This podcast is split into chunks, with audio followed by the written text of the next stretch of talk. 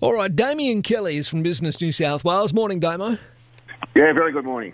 Thanks for joining me, mate. Uh, look, thousands of staff and hoteliers and small businesses, retailers, right across the state of New South Wales have apparently been left devastated and exhausted by the extension of the Sydney lockdown and ongoing statewide restrictions. I mean, what does the Business Council of New South Wales have to say about it?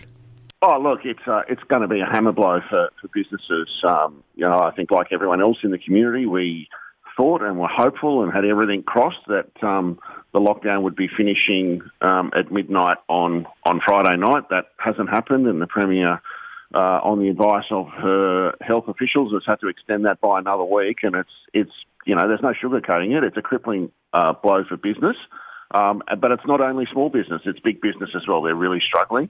Um, they're uh, absorbing a lot of the costs at the moment of, of keeping staff on the books, but they can't keep doing that forever. It's um, it's going to be a huge blow. No, well, there are some businesses, and look, I received a, a really good note on the program uh, and I, I, won't say who it's from, but I will plug the business. I mean, uh, Revesby Workers Club and others have continued to pay their casual staff and those that normally would have been working shifts over the last couple of weeks. They, uh, Damo, they paid them. Uh, they paid them up for the last two weeks, and they're going to pay them for the extra week of lockdown as well.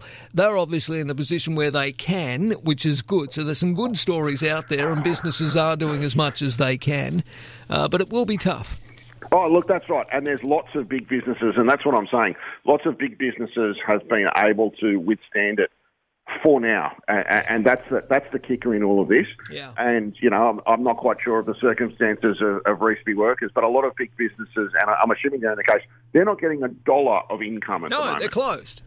That's no, right. That's yeah. So they're paying all of their staff, mm. and and that would be in the high hundreds, I would imagine and not one dollar of income. How long can big business do that? And, and your listeners might say, well, you know, they're a big business, they've got the money, but they often don't, and they don't have to be doing that. But also, when when things reopen again, they'll have less money, and it, it, it's often those bigger businesses that then have to make a larger chunk of their workforce redundant or reduce shifts. So, so yeah. the pain is felt for a longer period. We, we talk uh, quite a lot here at Business New South Wales about the tail of this pandemic. So it's not it's not the right now, and the right now is really bad, but the tail is going to be worse. Well, that's right. I mean, uh, there's no JobKeeper available at the moment. Uh, so when these businesses do reopen, I mean, what's the chance that some people may not be available to work? They may well have, have moved on. I mean, you might have had a casual worker that was working in a retail store who's now gone and,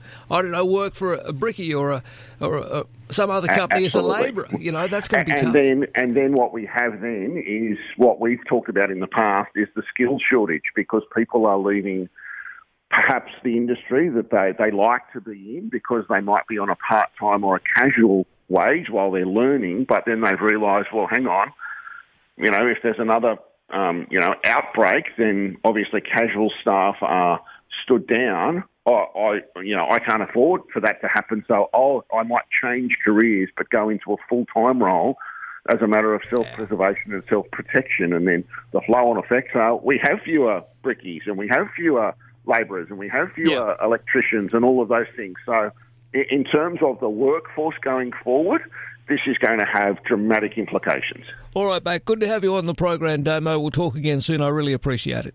Anytime, you know that. Thanks. Okay, Damian Kelly from Business New South Wales. All right, well,